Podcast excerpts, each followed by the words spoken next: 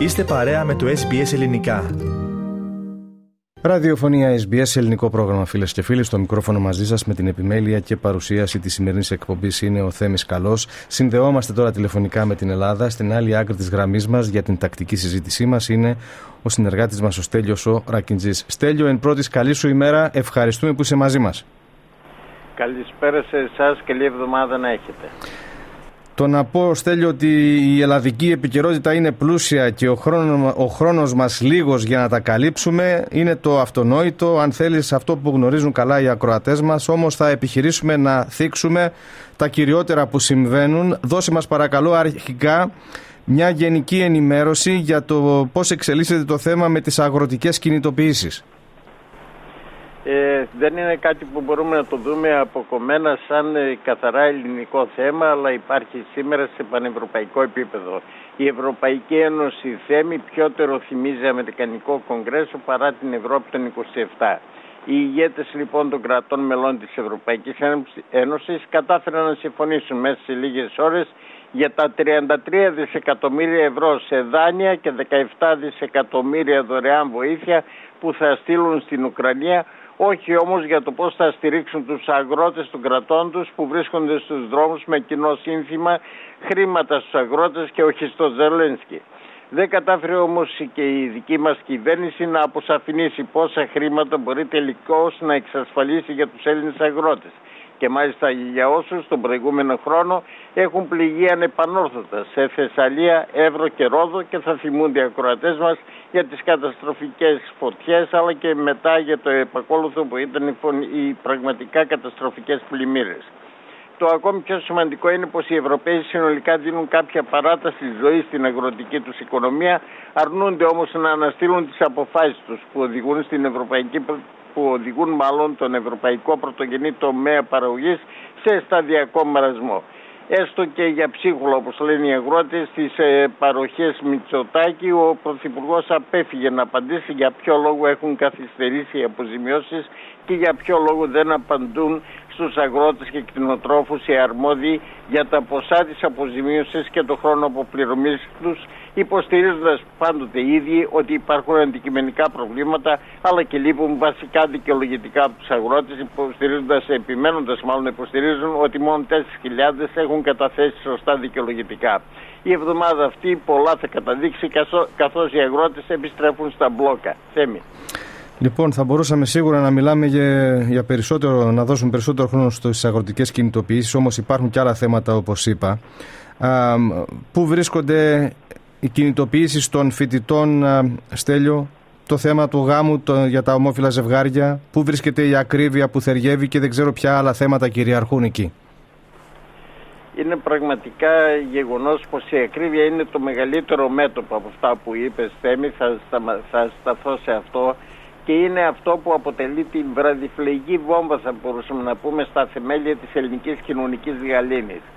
Έτσι πρωτίστως οι κανολτές και εξίσου δυναμικά οι αγρότες, φοιτητές και τα ομόφυλα ζευγάρια ασκούν ισχυρή και θα μπορούσαμε να πούμε και ισχυρότατη πίεση στην κυβέρνηση και στοιχειώνουν αν θέλεις στον ύπνο των ενίκων του Μαξίμου. Επιμένοντας για τους καταναλωτές θα πω ότι το 93% εξ αυτών στην τελευταία δημοσκόπηση θεωρεί την ακρίβεια πολύ σημαντικό πρόβλημα, ενώ σε έρευνα του Ιδρύματος Καταναλωτών το 96% απαντά ότι εξαιτίας της ακρίβειας έκανε αλλαγές στη ζωή του για να αντιμετωπίσει αυτό πραγματικά το πρόβλημα. Είναι τραγική εικόνα αυτή που παρατηρείται στα σούπερ μάρκετ. Πραγματικά οι τιμές έχουν πάρει τόσο ψηλά επάνω που πλέον αυτό που ονομάζουμε σχροκέρδια είναι εξόφθαλμα, θα μπορούσαμε να πούμε αποκαλύπτεται εξόφθαλμα.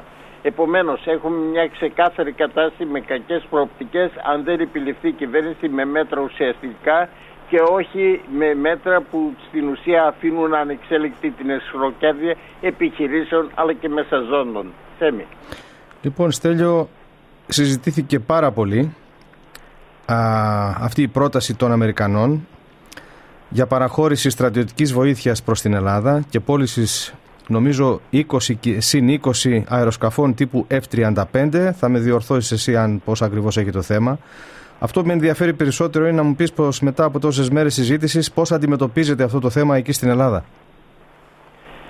εκείνο ε, το μπορούμε να πούμε ότι αντιμετωπίζεται με πολύ μεγάλη επιφυλακτικότητα και ξεκινάει η επιφυλακτικότητα ακόμη και από τον χώρο της ίδιας κυβέρνησης και θα πω χαρακτηριστικά δεν είμαστε ασφαλείς που θα μας φορτώσει κάποιος στα παλιοσίδερά του. Φέρεται να είπε ο Υπουργός Άμυνας διαφωνώντας ουσιαστικά με τη συμφωνία την οποία επιχείρησε να συνάψει ο κύριος Μπλίνκεν.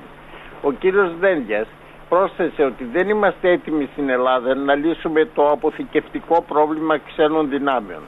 Παίρνουμε ό,τι μας είναι χρήσιμο και ό,τι μας είναι άχρηστο το απορρίπτουμε.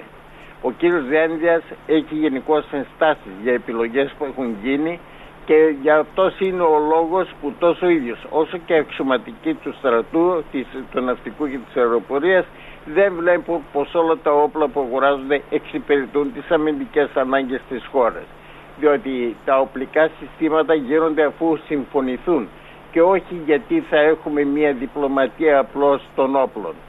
Πάντως είναι γεγονός ότι ο, ο κύριος Μητσοτάκης εξασφάλισε μια συμφωνία για αγορά από την Ελλάδα 20 F-35 σε πρώτη φάση με δυνατότητα να ανεβούν αυτά τα αεροσκάφη μέχρι 40 στον αριθμό. Βέβαια με πρώτο αντάλλαγμα ποιο ήταν αυτό, να στείλει βοήθεια στην Ουκρανία και δεν μιλούμε ακόμη για αντάλλαγμα οικονομικό. Και πριν περάσουν 48 ώρες από την επιστολή Μπλίνκεν ο Πρωθυπουργός τηλεφώνησε στον Ουκρανό Πρωθυπουργό Ζελένσκι για να τον διαβεβαιώσει ότι θα στείλει η Ελλάδα πυρομαχικά την ώρα που η Αμερική έχει παγώσει τις ενισχύσεις προς την Ουκρανία με απόφαση του Κογκρέσου. Αυτό είναι γνωστό της πάση. Εμείς όμως αυτή τη στιγμή από το πραγματικά από αυτά που έχουμε ανάγκη στέλνουμε στην Ουκρανία.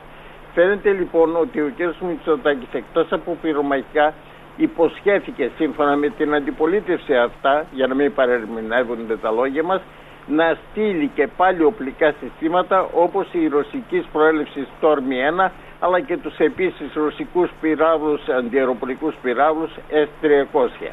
Αυτό σημαίνει ότι εμείς πλήσαφώς αφού αφοπλήσαμε τα νησιά μας από ελαφρά άρματα μάχης τώρα θα αποπλήσουμε τη χώρα και από την αεράμενά της. Αυτό σημαίνει ότι οι παροχές του ε, κύριο Ζελέσκη είναι πλουσιοπάροχες ενώ προς τους αγρότες όπως προείπαμε είναι ψίχουλα. Αυτό φωνάζουν και οι τελευταίοι. Θέμη.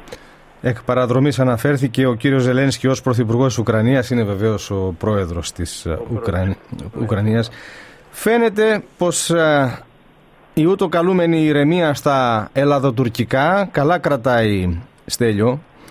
Μπορούμε να πούμε πως η Τουρκία είναι αυτή που επιστρέφει ξανά στη Δύση ή πράττει κάτι άλλο για να κερδίσει κατά το κοινό λεγόμενο χρόνο; Νομίζω ότι όλοι θα κατανοήσουν τι ακριβώς συμβαίνει. Οι ελληνοτουρκικές σχέσεις θέμη συνεχίζουν να διέρχονται περίοδο ηρεμίας. Αυτό είναι γεγονός. Όσο όμως η κατάσταση στην περιοχή οξύνεται και η Τουρκία αναβαθμίζεται στρατηγικά, παίζοντας με όλους και κερδίζοντας από παντού, τόσο σταδιακά θα αυξάνεται και η αυτοπεποίθησή της ότι μπορεί να έχει ανοιχτά πολλά μέτωπα και να κερδίζει σε όλα. Αν οι Ηνωμένες Πολιτείες Αμερικής την θέλουν, θα πρέπει να την αφήσουν να έχει ρόλο, σύμφωνα πάντοτε με τους ίδιους.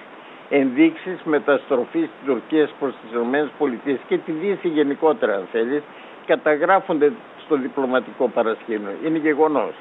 Καλά ενημερωμένες πηγές συγκλίνουν στην άποψη πως η επίσκεψη της Βικτόρια Νούλαντ στην Άγκυρα λίγες ημέρες μετά την ανακοίνωση για τα F-16 και την προτροπή της Ουάσιγκτον να εξαφανίσει τους S-400 η Τουρκία με αντάλλαγμα τα F-35 αποτελούν μόνο ένα μικρό μέρος ενός ευρύτερου σχεδίου. Η Τουρκία, εκεί που εμείς λέγαμε ότι δεν θα πάρει τα F-16, το έλεγε η κυβέρνηση, Τώρα όχι μόνο θα πάρει τα F-16, αλλά ξαναδείχνουν οι Αμερικανοί τη διάθεση να την επιτρέψουν να μπει στο πρόγραμμα για τα F-35. Αυτό πολλά σημαίνει.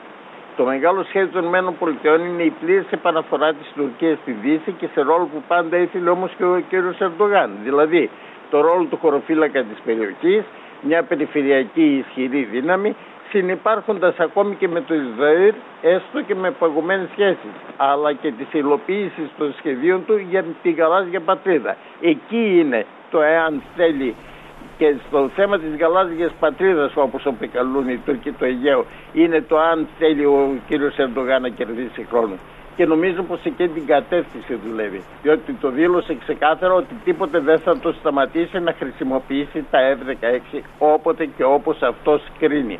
Και σε αυτό δεν υπήρξε καμιά μα καμιά επίσημη διάψευση από τους Αμερικανούς καμιά μα καμιά επίσημη διάψευση από κανέναν νατοϊκό παράγοντα.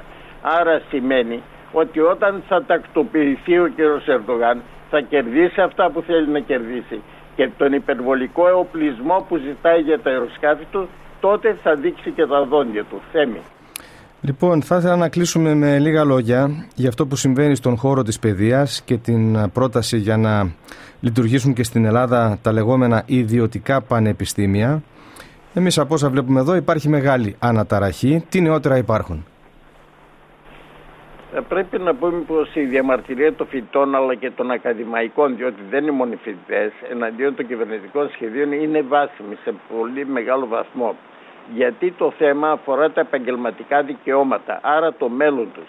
Δεν περιορίζεται η αντιπαράτηση μόνο στην εγκυρότητα των όποιων ιδρυμάτων έρθουν στην Ελλάδα, ούτε στα, στα κονδύλια που θα δοθούν στη δημόσια εκπαίδευση.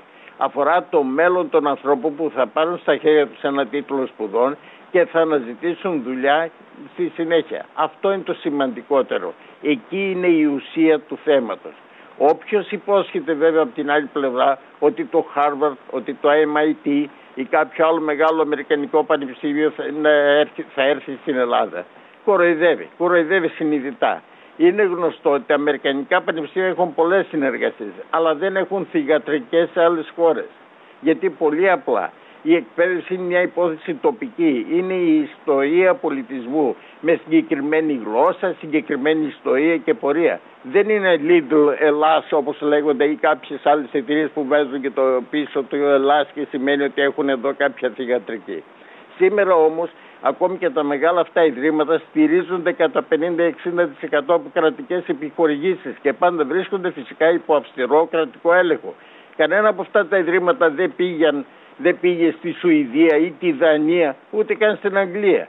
Η επιχειρηματολογία ότι είναι ευθυνή και δείχνει πραγματικά μια πονηρή σκοπιμότητα. Και αυτό βέβαια δείχνει προς την κατεύθυνση Κυπριακού Ιδρύματος με ιδιωτικό νοσοκομείο στην Αθήνα. Γι' αυτό λοιπόν και την 5η 8 Δευτέρου, δηλαδή σε τρεις μέρες από τώρα, προγραμματίζεται από το σύνολο της πανεπιστημιακής κοινότητας μεγάλο συλλαλητήριο με καθηγητές και φοιτητές στους δρόμους της Αθήνας αλλά και αλλού. Σέμι. Λοιπόν, ως εδώ ήταν ο χρόνος μας για σήμερα. Στέλιο, σε ευχαριστούμε πολύ. Καλή εβδομάδα και ξαναμιλούμε την άλλη Δευτέρα. Να είσαι καλά. Καλή εβδομάδα να έχετε. Γεια σας. Συνομιλήσαμε φίλες και φίλοι με τον συνεργάτη μας στην Ελλάδα, τον Στέλιο Ρακιτζή. Κάντε like, μοιραστείτε, σχολιάστε, ακολουθήστε μας στο Facebook, στο SBS Greek.